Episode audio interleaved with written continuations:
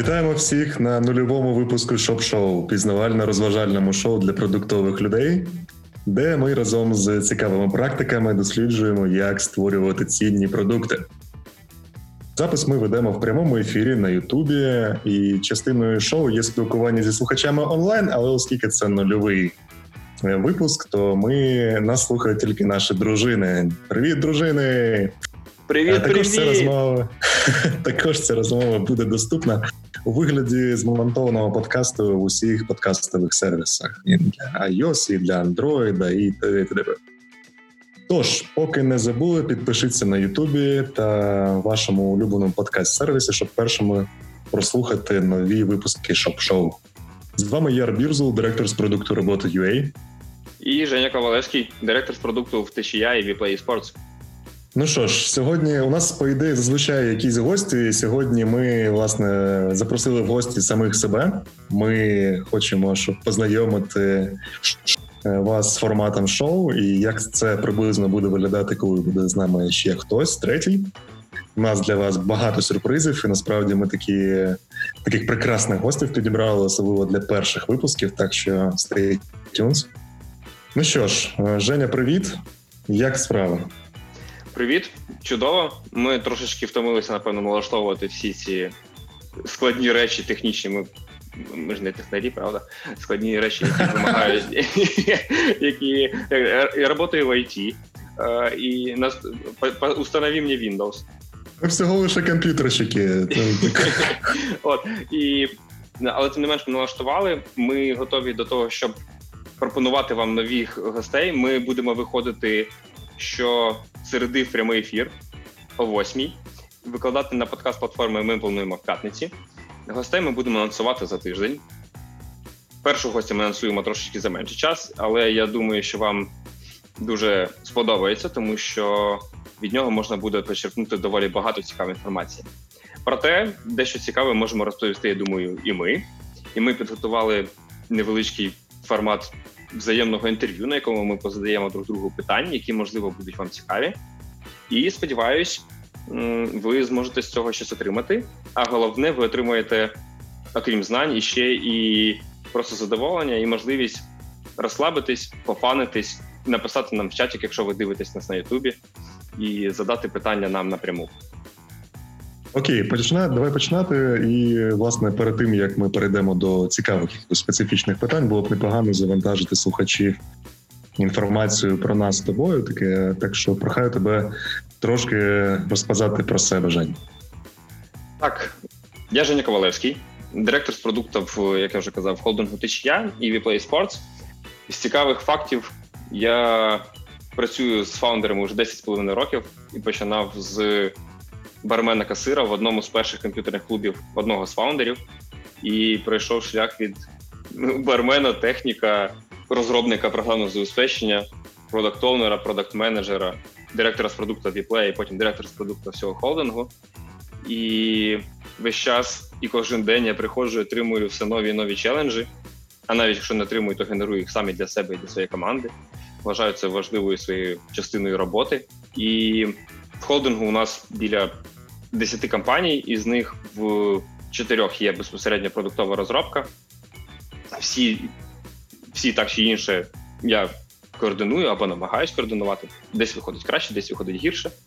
Але те, що всі продукти, які ми розробляємо, ми хочемо досягати максимального ефекту синергії да, з того, що ми маємо, і розуміти, як можемо використовувати продукти в однієї компанії в продуктах іншої, які взаємодії ми можемо будувати, і як ця всяка система має працювати. Це теж одна з важливих частин моєї роботи. А цим і займаюся. А ще ти CTO. Так, на жаль, я тобто я ми недавно в Vplay провели певну реструктуризацію. Тепер у мене з'явився Head of Engineering, і я з себе зняв велику частину менеджменту саме технарів, але так, в силу мого минулого розробника, так я багато грішив інтеграцію в технічні процеси своїми руками. Не робіть. Слухай, ну ти от описав свій кар'єрний шлях е, разом з фаундерами компанії.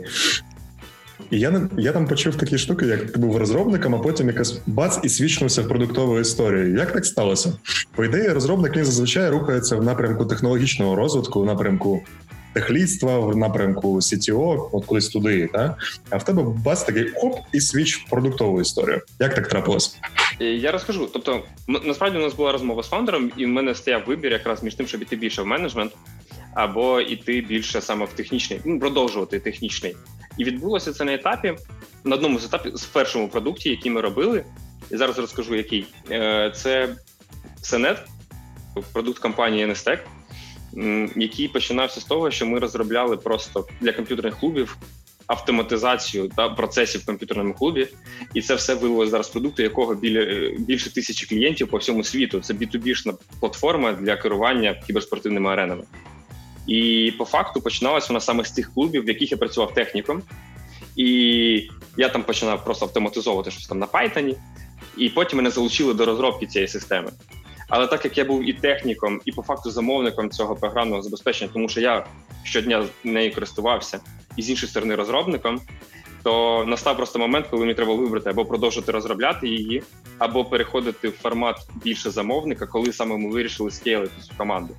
І я вибрав саме в менеджмент вирішувати, що ми будемо робити, як ми будемо робити, як це потім піде з локальної локального рішення для цих клубів на весь ринок. Так, тобто, це от так і так і свічнувся.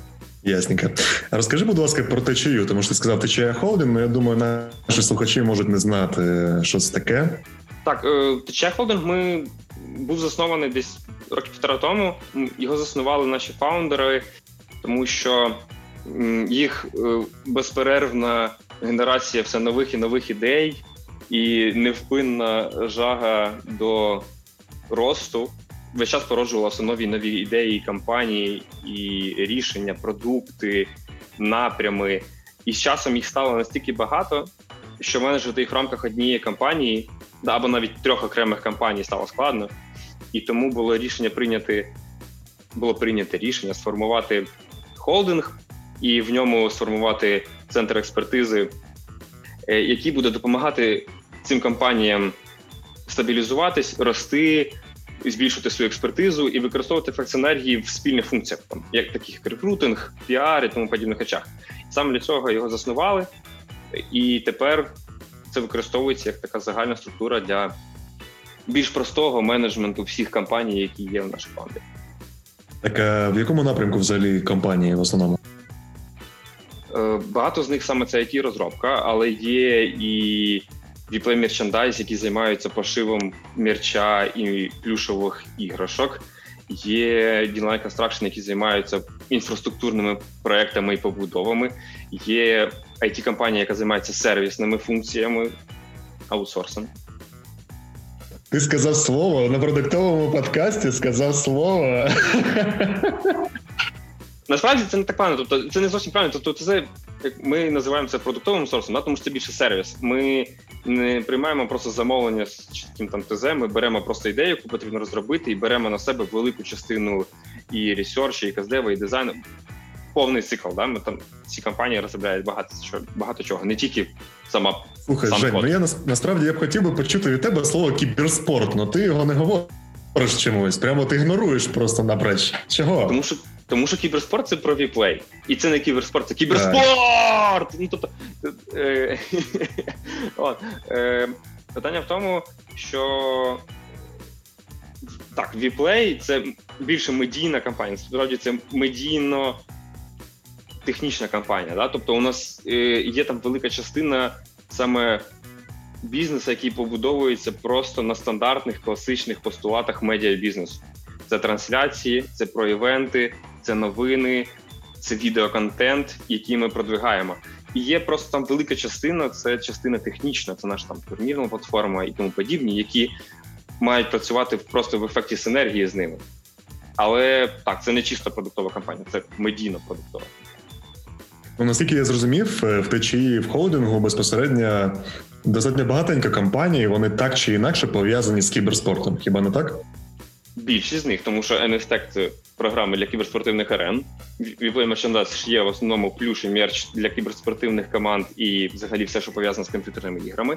WePlay працює взагалі виключно в кіберспорті. Але є компанії, як, наприклад, Gmind, які працюють більше на сервісні, і у них експертизи в інших абсолютно сферах, може бути не пов'язаних з кіберспортом. Є і ще у нас лабораторії і компанії, які займаються напрямами, які абсолютно не пов'язані з кіберспортом. Ні з кіберспортом, ні взагалі за IT, не за IT є. Mm-hmm. Тут не пов'язані з технологіями, але не з розробкою. А наприклад, які? Які найцікавіші? Я не можу зараз розказати про всі. А, все, ми натрапили на NDA, золота жила. Я не про всі, я, на жаль, не можу зараз. Е, я ну, думаю, всі, всі все одно можуть зайти на, на наш сайт tchr.com і знайти там вакансії, які у нас відкриті, а, і знайти там описи компаній, які у нас є. Я думаю, буде питання, okay. чому я впрягся в, в, в те, щоб писати подкасти, правда? Ти просто вириваєш прямо прямо в мене з рота, вириваєш в мене має наступне питання. От ми зараз з тобою організовуємо подкаст ШОБШОу, та і чому ти взагалі погодився, коли я тобі це запропонував? Нафіга, ШОБШОу, ШОБШОу, ШОБШОу. Е, Дивись, насправді я давно хотів ввечері для того, щоб освічувати контекст, тому що дуже складно там 16 годин концентруватися на чомусь одному я концентруюсь по 13 годин на чомусь одному, і 3 години залишаються якихось вільних, якихось, які хочеться використати на щось інше, і бажано на корисне. Але, наприклад, почитати книжку не завжди вистачає просто ментальних ресурсів, да, або саме мотивації, або якихось таких речей. Тому часто це зводилося або до слухання якогось подкасту, або до того, щоб пограти в на PS. І я вважаю, що саме запис подкасту, регулярний запис з цікавими гостями, можливо, якого буде і велика аудиторія, яким буде це корисно, і вони будуть про це писати у відгуках на iTunes і в усіх платформах на подка... Е, подкастів. Оце тільки що bait був. Ви зрозуміли, так? В цей момент ви маєте тригернутися і піти, коротше, підписуватися. От, Чотенько, Женя, вважаю... smooth просто. Я я старався. Я вважаю, що це дуже гідна альтернатива, яка дозволить, по-перше, і самому розвинутись, і поспілкуватися з цікавими людьми, і допомогти комусь розвинутись, і ще й буде мати таку от елемент свіча контексту, так, зміни контексту, який в будь-якому випадку потрібні, я думаю, кожному з нас. Слухай, Жень, я знаю, що течія в цілому течія, як холдинг і конкретні компанії, той же самий Vplay, ви достатньо агресивно збираєте людей по ринку, причому класних людей по ринку. Я знаю, тому що ви в мене декількох студентів забрали е, з мого золотим дипломом. Золотим дипломом. Тобто колекціонують покемонів. Коротше, так от, щоб що? Тобто, що це за манічка? Чому так агресивно розширяєтесь? Ну тому що е, як це? Ну це не манічка, це, по-перше, наш режим роботи.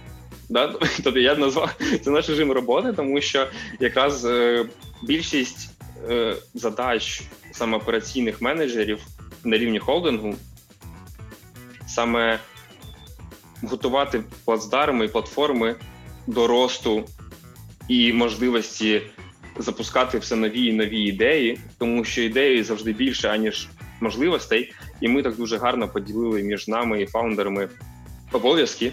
Так, тобто вони шукають ресурси і генерують масу нових ідей.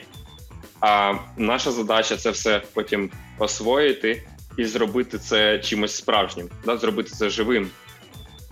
На цій от синергії ми в принципі їдемо, і ця синергія, як ми бачимо, як мінімум на даний момент працює настільки добре, що наш інтернал рекрутинг, здається, тільки один раз, коли сказав, у нас є ризик того, що у нас може вакансій бути менше, ніж на два місяці наперед, і нам ми, ми до такого не звикли, нам якось трошечки стрімно, але пройшло буквально потім два тижні, і у них все стало на круги своя.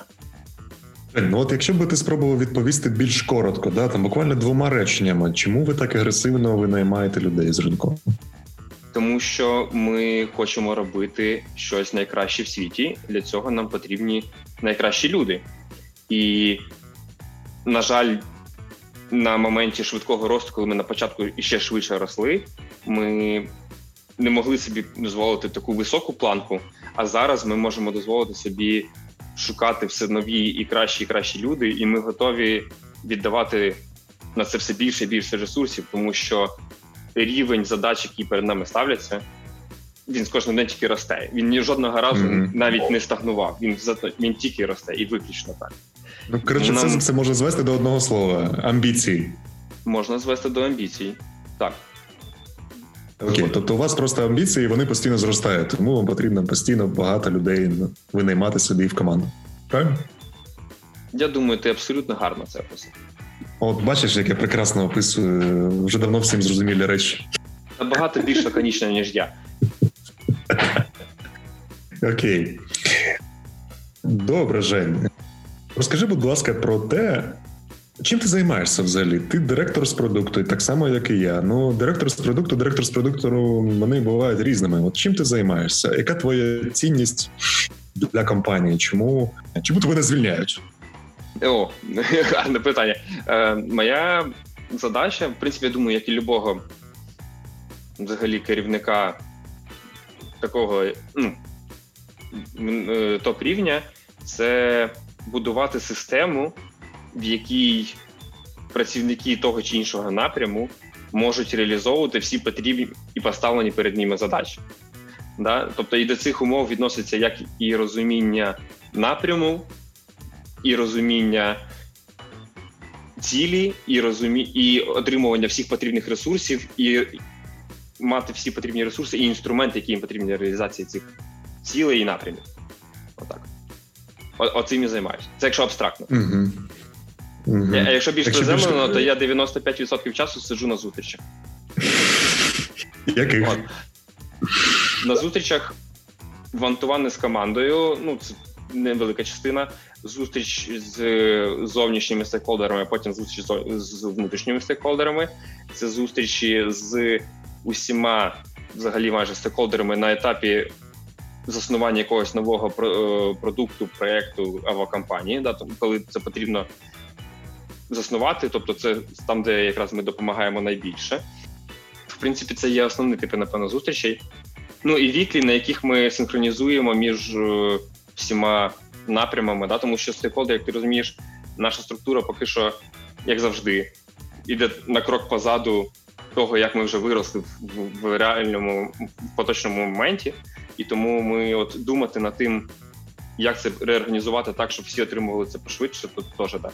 Є є навіть жарт про те, що я як CPO, але це чіф пересадка офіцер, тому що е, фізичний контакт команд. Да, тобто ми я, ми пересадки робимо десь тричі на тричі на рік. Ми точно робимо глобальну якусь пересадку, тому що людей з'являється більше, з'являються нові групи людей. Ми їх об'єднуємо по якимось іншим принципам, по якимось іншим атрибутам, і їх потрібно садити в залежності від цих атрибутів.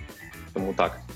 Які особливості накладає? Ну я знаю, що течія холдинг в цілому там і віплей, особливо вони достатньо борхливо зростають останні роки, то й на тому ви вона має стільки людей. Я знаю, що ну, з точки зору теорії дизайну організацій, там, коли компанія переходить там певний поріг, їй треба мінятися, да? треба організовуватися, треба міняти структуру, міняти обов'язки, інколи інколи міняти людей.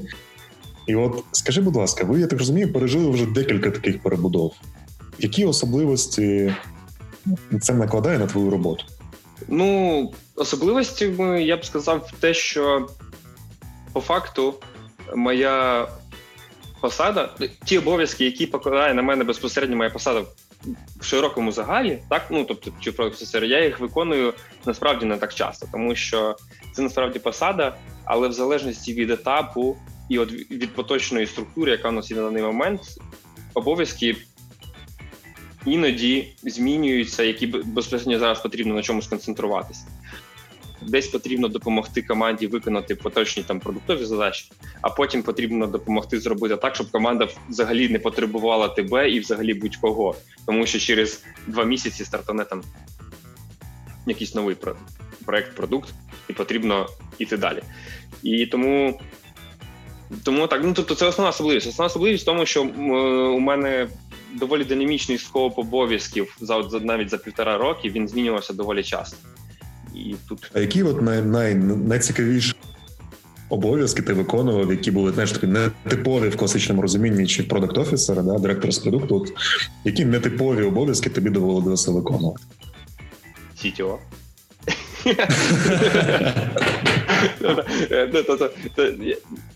Мені просто це подобається. Ну тобто я намагаюся цього.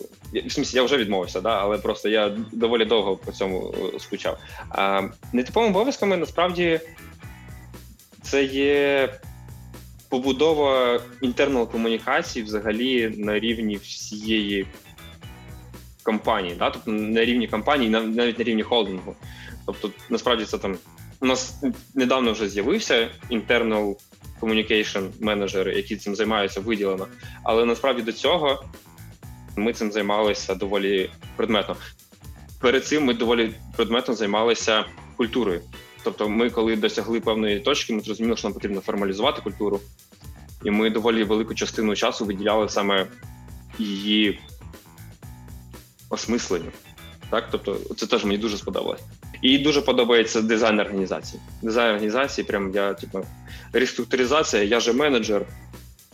Давай поговоримо більше про про e-спорт, да, в цілому, про кіберспорт, в цілому, про те, як поточна ситуація, а для тих, хто слухає нас пізніше, нагадаю, що зараз у нас карантин, ми сидимо вдома, тому що вулицями всіх країн світу вирує коронавірус, COVID-19, який загнав нас всіх додому, і ми сидимо в самоізоляції, що накладає певні обмеження. І я знаю, що з точки зору. Я знаю, що різні компанії від цього або виграють, або програють. І от наскільки розумію, ви знаходитеся в ніші інтертейменту, і по ідеї ви маєте вигравати від цієї ситуації. Є таке? Частково. Я б назвав би це ми менше втрачаємо. Да? Тобто ми виграємо в зоні онлайну, але ми останні вся взагалі сфера кіберспорту останніх там пару років точно рухалась і хотіла рухатись в сторону офлайна, в сторону класичного спорту, в сторону е, великих стадіонів. Стадіонів. Так, де вони проводять свої фінали, у них там крик толпи і всі ці речі. Тому що це дає великий заряд саме е, ефекту причасності, емоцій, і взагалі це набагато крутіше. І вся сфера до цього рухалась, в тому числі і ми. Ми будуємо зараз багато арен по всьому світу. Дві ми зовсім уже на фінальних етапах, і ще три у нас в плані. І ці арени якраз націлені на те, щоб проводити івенти всі в офлайні. Але вся ця ситуація само собою звела нас до того, що нам вдалося доволі швидко переграти все і і перевести все в онлайн. Я всі наші офлайн плани відсунути там на осінь, бо на кінець літа. І ми, звісно, це зробили ціною доволі таких. Команді довелося поскрипіти, тому що у нас вже доволі велика кампанія, їм доволі складно вже повертатись. Ми ми повернули. Ми провели доволі швидко вже здається три турніри. Три, два два або третій на носі, і і вони показують доволі гарні результати. Тобто, але само собою, як тільки вся ця ситуація закінчиться, ми будемо першими або в числі самих перших, хто відразу ж почне реалізовувати всі потрібні наші плани в розрізі офлайн.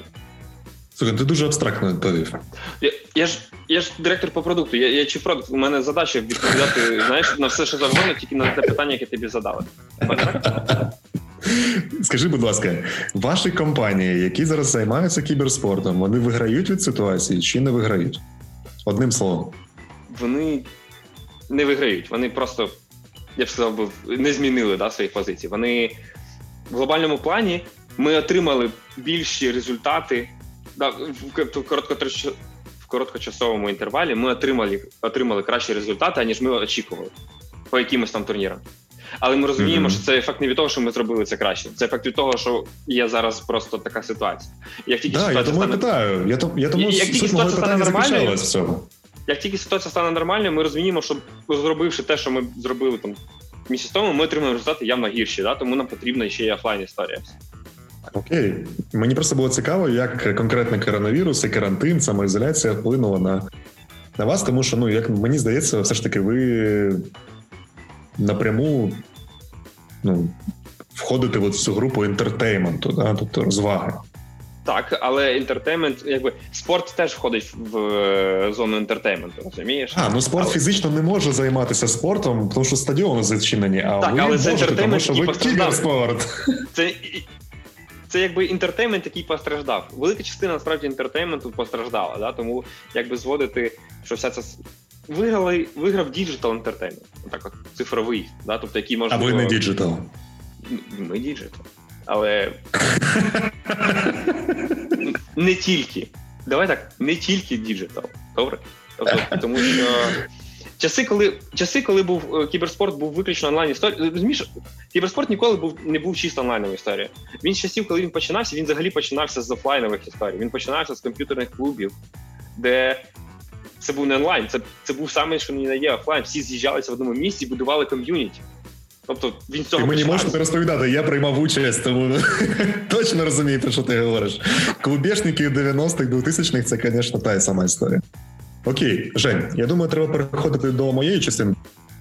Так, ми ми щось затягнули вже, так? Я думаю, після того, як ми все поріжемо, змонтуємо, все буде нормально, але думаю, можна закінчувати. Окей. Дякую тобі, Жень, за те, що ти відповідав на мої інколи непрості питання. Хто не знає зі слухачів, шоп-шоу, воно не тільки про те, щоб просто там знаєте для проформи, про успішний успіх розпитати. Навпаки, ми хочемо бути достатньо провокативними, щоб дискусія була цікавою, щоб питання були чіткими, простими, до розуміння. Отож, Яр, напевно, розкажи спочатку трошечки про себе, про свій бекграунд, як ти взагалі прийшов до того, що ти став директором по продукту, і що ти ще встиг по дорозі до цього. Окей, у мене є заготовлена історія, яку в принципі стандартно розповідаю і розповідав. Я постараюся її в скороченому режимі там хвилин за 5 розповісти, тому що шлях достатньо довгий. Я в в цілому в IT і в продуктовій історії десь 2004-го, здається, року. Тобто я починав у 2004 році. Мені тоді було мало років, але починав я вже повністю як професіонал, full-time робота і все таке. Починав я як графічний дизайнер, займався фірмовими стилями, брендбуками, коротше, логотипами. Оцим всім. Це все прекрасно. Однак продавати цю штуку дуже дуже складно. Тому достатньо швидко я перемкнувся в інтерактивну історію, почав займатися сайтами. І достатньо швидко зрозумів, що прості сайти це не дуже цікаво, всі це вміють. Ну окей, не всі це вміють. Ну тоді, в 2006 році, це не те, щоб всі вміли. Просто це було не сильно цікаво. І я достатньо швидко перемкнувся в такі складні великі продукти, типу CRM, ERP, шок, соціальних мереж і так далі. Ми разом з другом організували у 2008 році першу компанію. Він займався програмуванням, я займався дизайном, і ми в парі прекрасно працювали. Працювали також з декількома, ну залучили також в компанії декількох людей, професіоналів. А потім друг поїхав до Британії, залишив мені все це на мене. Я не міг в той момент е, нормально спілкуватися з програмістами, тому що. Не вистачало скілухи, скажімо так, і не вистачало розуміння, чим взагалі ці люди займаються, яку цінність вони створюють. Тому з тою компанією не полетіло. Однак, у 2010 році я організував іншу компанію, яка називається UX Depot. Це все відбувалося в Запоріжжі. Зараз алтфаги такі, знаєш, сльозу пускають, вибач, що перебували. Зараз алтфаги просто такі. Ну, може, хтось ще пам'ятає. Та. От там були цікаві історії. Було декілька дизайнерів в команді, і ми займалися якраз проектуванням на замовлення великих е, таких продуктів. Старалися робити те, на що звичайні дизайнери вони боялися брати. Ну і в принципі успішно цим займалися достатньо довго з 2010 по 2015 рік, тобто 5 років. Команди мінялися. Там була не сильно приємна цікава історія, коли ми розійшлися з частиною команди, і було неприємно. Ну коротше, як звичайно, в будь-якому бізнесі така штука трапляється. Компанія була називалася XDPO, Ми були в Запоріжжі. Потім ми приїхали до Києва, називалася майстерня Ярослава Бірзова. Потім до Львова приїхали, почала називатися Fine Interactive. Суть в тому, що це просто лише назви, а так нічого не мінялося. Там ті ж самі люди, ті ж самі процеси, ті ж самі клієнти. Чому міняли назви, то то взагалі напевно окрема історія, яку треба розповідати. Так чи інакше, в 2019 році можна порахувати, що я займався 11 років е, такою розробкою на замовлення. Створенням чогось на замовлення, такий агентський бізнес. І мені в цей момент це дуже дуже дуже набридло, тому що постійно мінялися продукти, над якими ми працювали. Да? А друга штука, яка набридла, це те, що це робота в трубу. Коротше, кидаєш туди, кидаєш, кидаєш результати своєї роботи, і ти взагалі не знаєш, до чого це призведе, які результати. Ти не можеш вчитися в результаті. Тобто, ти все. Теоретично знаєш, ну ти не знаєш, як воно з точки зору продукту потім на практиці, і от цього сильно сильно не вистачало. І тому у 2015 році я прийняв вольове рішення закрити свій агентський бізнес і перейти в якусь продуктову компанію. Чому я не створив свою продуктову компанію? Задають мені зазвичай питання. А я пробував створити дві продуктові компанії і не вийшло. Я пробував створити стартап. Це, це, це будуть мої питання. Я пробував створити стартап таск менеджер для невеличких команд StarTask. І ця історія могла би історія могла би піти зовсім іншим шляхом, якби я все ж таку штуку дотиснув. Однак мені не вистачило яєць, якщо чесно. Тобто, в якийсь момент я ж вкладав це все свої гроші, і якийсь момент, коли в тебе на рахунках залишається 10% від твоїх збережень, стає дуже страшно. І в цей момент я вирішив не продовжувати розвивати продукт, хоча він користувався достатньо нормальним попитом, був певний traction. Все зупинилося на моменті впровадження монетизації. Ти уявляєш, він був працюючий продукт з бета-користувачами. Там було 2000 користувачів, з них приблизно там 250 daily юзерів, daily active юзерів. Ну коротше, нормально, нормальний плацдарм для того, щоб рухатися далі. А я коротше на той момент був напевно недостатньо досвідчений для цього, так що не виросло нічого. А другий продукт, яким я займався, пробував займатися. Це InspireMe, така невеличка соціальна мережа, контентна для дизайнерів. Теж не полетіло. І в цей момент я зрозумів, що контентові проекти це зло. Краще ними не займайтеся. Це просто абсолютно безглузда штука. Якщо ви думаєте на цьому заробляти, це майже ні в кого не вдається. Навряд чи вам пощастить. Коротше, пробував я зі своїм продуктовим бізнесом, не вдалося, і пішов я до продуктового бізнесу іншого. І так я потрапив в Template Monster, де пропрацював три роки. Спочатку директором по дослідженням, де ми там шукали різноманітні, валідували різноманітні гіпотези. Коротше, в кінцевому рахунку це e-commerce, відповідно, все, що пов'язано з основними e-commerce метриками, з конверсіями, середнім чеком і т.д. і т.п. От, Пропрацював я там три роки, і в мене було в принципі три основні виклики, які які мене драйвили, які, заради яких я там залишався.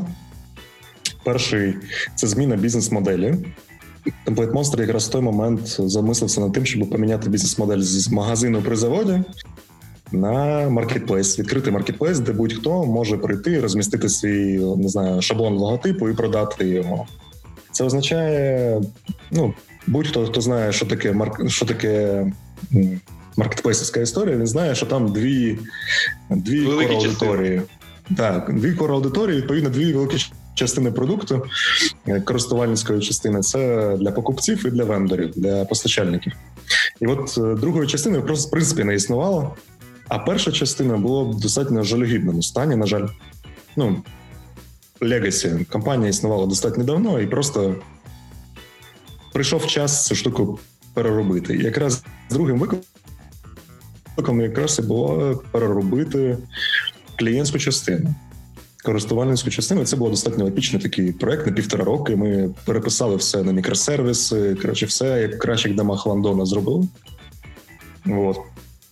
І третім викликом він мені більше подобається за всіх, тому що він якраз е, гріє мою найбільшу улюблену, моєго улюбленого конька. Це боротьба з хаосом і організація речей, які інколи не треба організовувати, але я не можу себе втримати.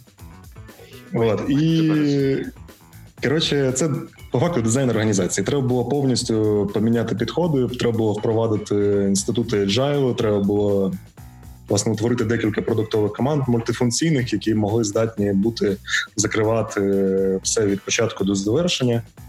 От треба було проводити систему мотивації. Ну коротше, купа всякого організаційного лайна, яке треба було закрити, тому що ну, треба було вичищати ці авієві конюшні. І от цими трьома викликами я в Monster займався.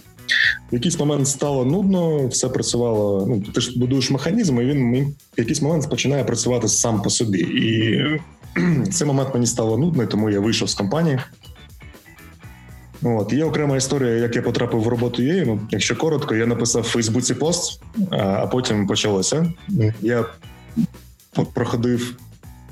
Коротше, написало мені приблизно 100 компаній, з них 60 продуктові. З кожним з них я зустрівся протягом трьох тижнів. У мене було кожен день зустріч, зустріч, зустріч, зустріч, зустріч. Я заходив в кафешку, там снідав з е, одним рекрутером або там з директором.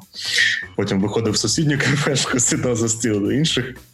І так я коротше нормально так ваги набрав за цей момент, тому що треба було з кожним поїсти, тістечко, хоча б хам'ячити, або хоча б кофійочок. Коротше, не раджу, це погано впливає на зовнішній вигляд. Тобто позитивно впливає на кар'єру.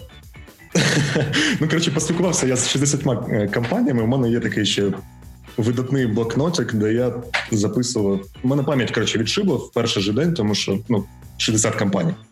І я почав записувати в блокнотик основні тези, основні виклики, які компанії стикаються. А ну вибач, вибач, секундочку, зараз секунду. Так, ти сказав, що ти любиш сказати. Чому блокнотик, де це все записано, а не спрешитова таблиця зі скорами по кожному розділу? Ну тому що на зустрічах е, такого плану дуже дивно приходити з ноутбуком. Ну, в принципі. А, Ну, в кінці хоча була в кінці хоча була табличка, ти в кінці зробив її? Да, у мене була скорінгова модель, звісно ж. От. Ну, в кінцевому рахунку, все якраз за допомогою скорінгової моделі перетворилось на декілька оферів, і я обрав е, серед цих оферів роботу UA, тому що мені сподобались ті виклики, які мені вони запропонували. І от вже півтора роки я працюю в роботі UA директором з продукту, де якраз будую механізм, який буде. Ну, коротше, машина по створенню цінних продуктів. У нас п'ять продуктових команд, в кожній продуктовий менеджер, в кожна команда здатна пройти все від Discovery до Delivery, коротше, все як як мріялось, отак і буде. Як, От прям як Каган, і прям як Каган пише, отак от ми і робимо. І мікрофон. Оп, і все. Залишилася остання маленька частинка, пов'язана якраз з, з того, з чого ти почав, про навчання. Ще коли я працював в Template Monster в 2018 році, Мені в черговий раз е, Саша Трегуб, е, директор засновник прожектору, написав: типу, ну що, ти созрів? Тому що він мене з 15-го року коротше, періодично пінгує з приводу того, щоб завести, передавати знання наступним поколінням, з приводу того, як проектувати ті ж самі кляті великі системи, так щоб потім їх не перероблювати кожного року, тому що Legacy, ого, і бігає. І так з'явився курс UX архітектура не плутати з курсом, який називався так само. Був один неуспішний випуск, і все було погано. Я перезапустив це з нуля, і на даний момент у мене є три випуски студентів. Курс продовжується три місяці, три з половиною, і на ньому ми запрошуємо. Ну я запрошую дизайнерів, відбираю дизайнерів досвідчених, тобто це не. Не люди з нуля там навчаються. Це досвідчені дизайнери, практики продуктові, які приходять і намагаються зрозуміти, як припинити бігати по граблям, як систематизувати речі і припинити бігати по граблям в створенні систем, щоб не перероблювати їх регулярно, тому що це дорого. Треба зробити нормально. І от мій курс він доповнює інший курс в прожекторі, і ми інколи жартуємо над цим. Він доповнює курс Дениса Суділковського. У курс на курсі Дениса Сиділковського все заточено на те, щоб максимально швидко валідувати бізнес-гіпотези. Коротше, рухатися дуже швидко, швидкими ітераціями, робити КСДФ і т.д. і т.д. і т.д. Це все прекрасно на моменті, коли ти стартап. Після того, як ти валідував е, продукт, ну, якусь гіпотезу, і бізнес запрацював, тобто почав заробляти бабоси. У вас залишається після цих всіх історій, залишається чорт що, і вам треба зробити другу версію. І от про дру... мій курс про другу версію. Як зробити ахуєнну таку версію, яка потім буде слугувати правдою дуже довго. От. І от якось так. У нас називається ШОБШОу. Шоб-шо ти погодився. Тут у мене зараз буде три шоб-шо. Перше шоб-шо. Шоб-шо ти погодився вести цей курс. Да? На які речаги надавив такий Трегуб, щоб тебе такі вмовити це зробити. Ну, як насправді він мене не те, щоб вмовляв, він просто пінгував мене періодично, і в якийсь момент я погодився. Це не була якась там, знаєш, маніпуляція чи щось таке. Просто напевно я дозрів.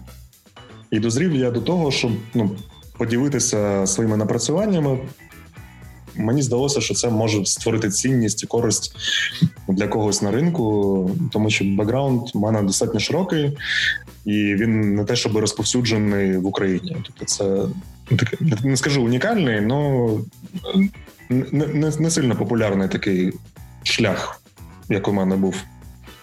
Угу. А, Добре.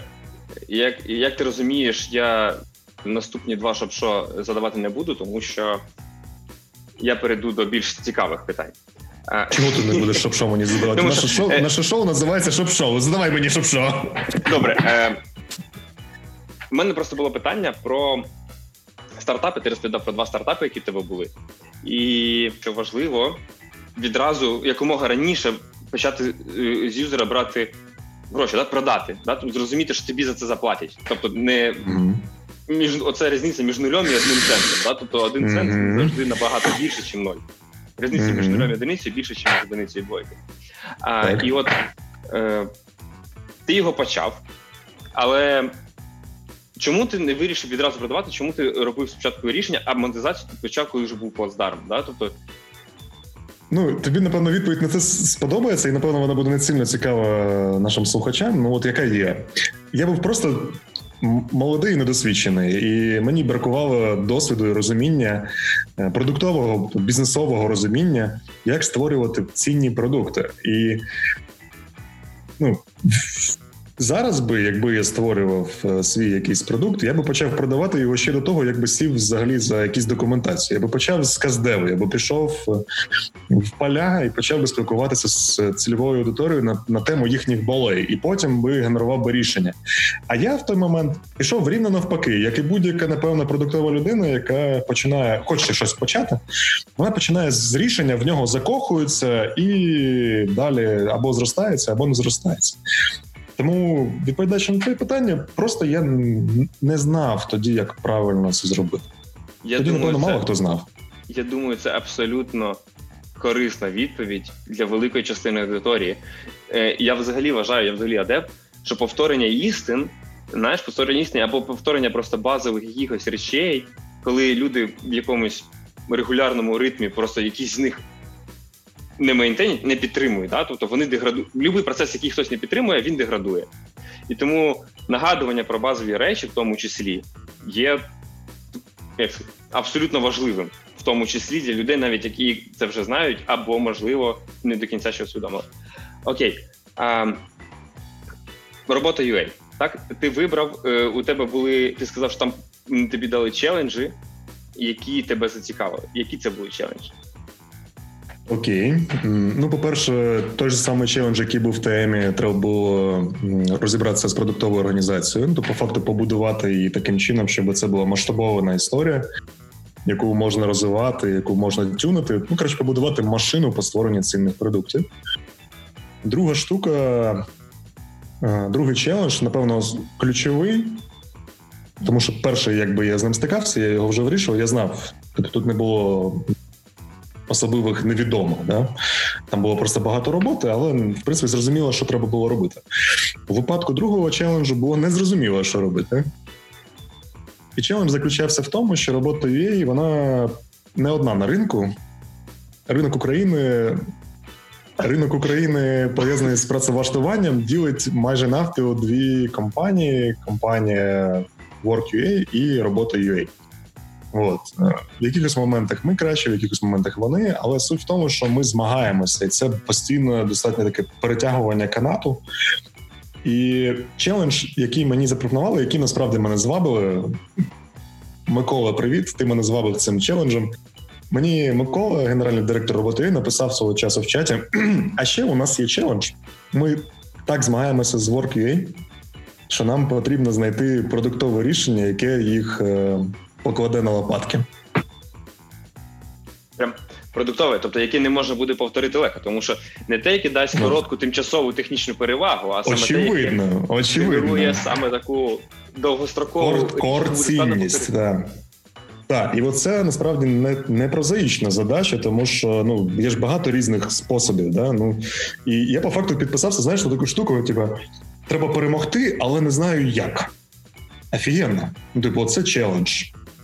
От. Ну а третій фактор він не те, щоб челендж, це просто фактор. Він теж важливий, тому що робота це турбота, і це проявлялося прямо в момент е, наших зустрічей з Миколою. Тоді е, ще була Аня, яка ми разом з Миколою Анією зустрічалися, і ми проводили бесіди на тему того, як би воно могло бути.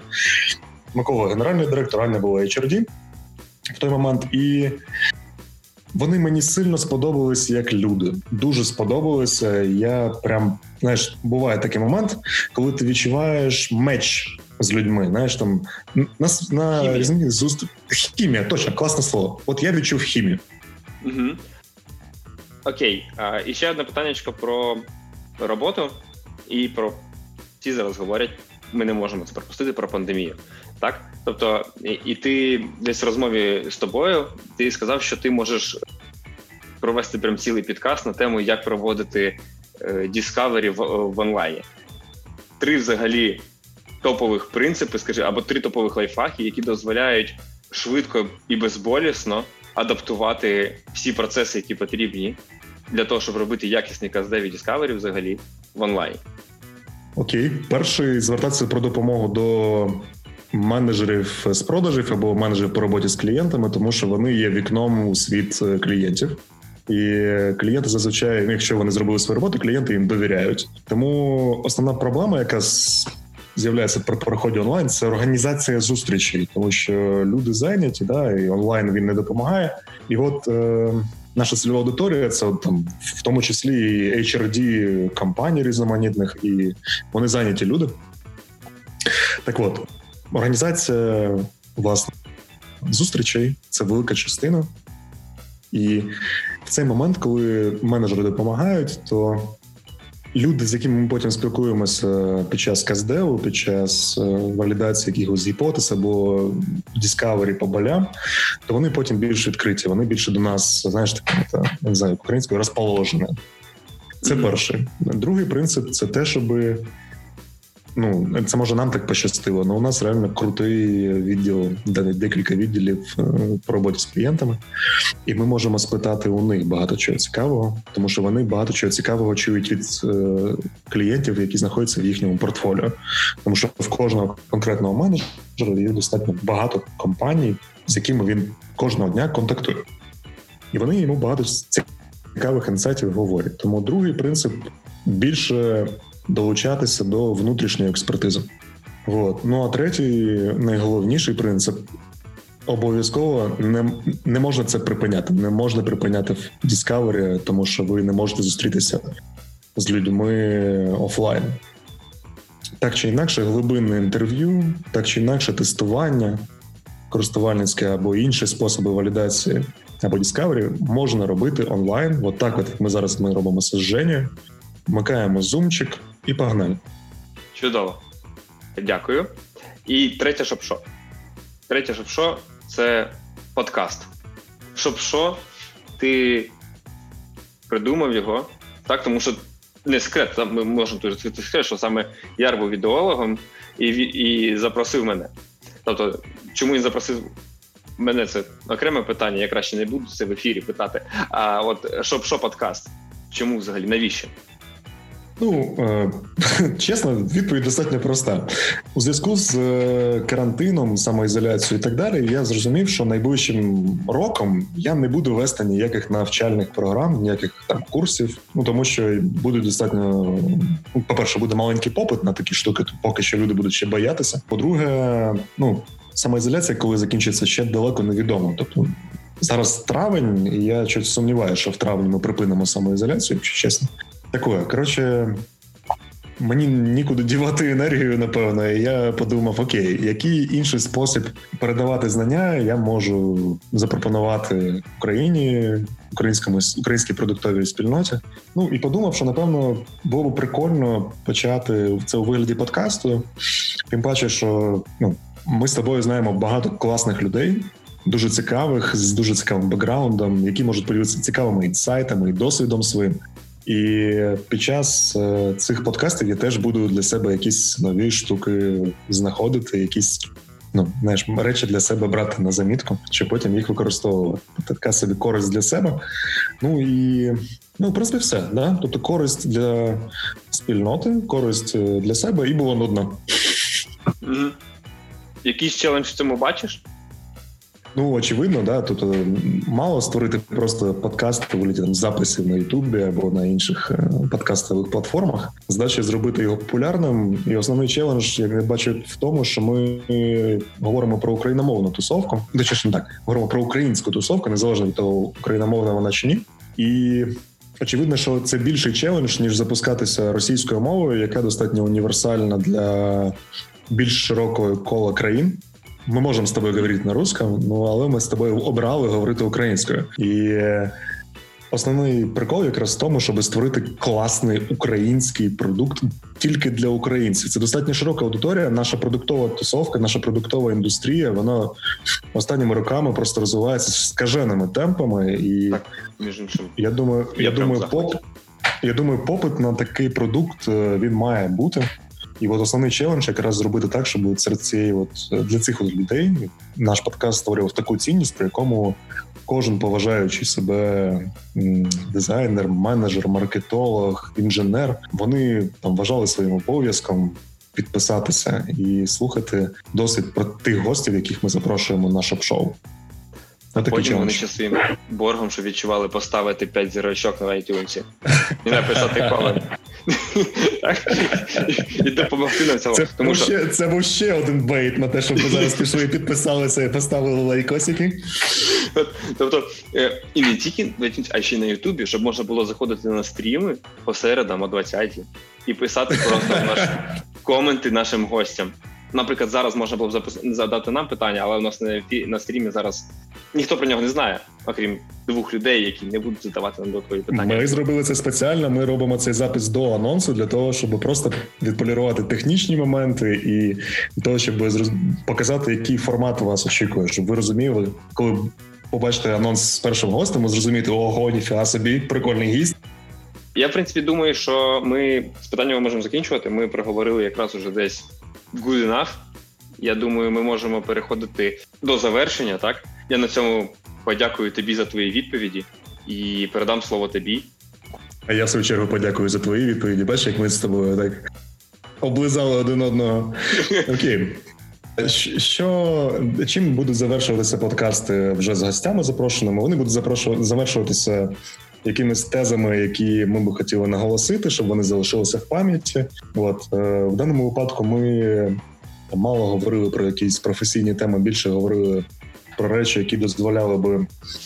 Слухачам трошки краще нас знати, розуміти наш бекграунд, розуміти, чому ми задаємо ті чи інші питання вже з реальними гостями. Тому я думаю, ми можемо скіпанути повністю блок з підсумками і перейти власне до того, щоб сказати сьогодні з вами був Женя Ковалевський, директор з продукту Techiia Holding і WePlay Esports.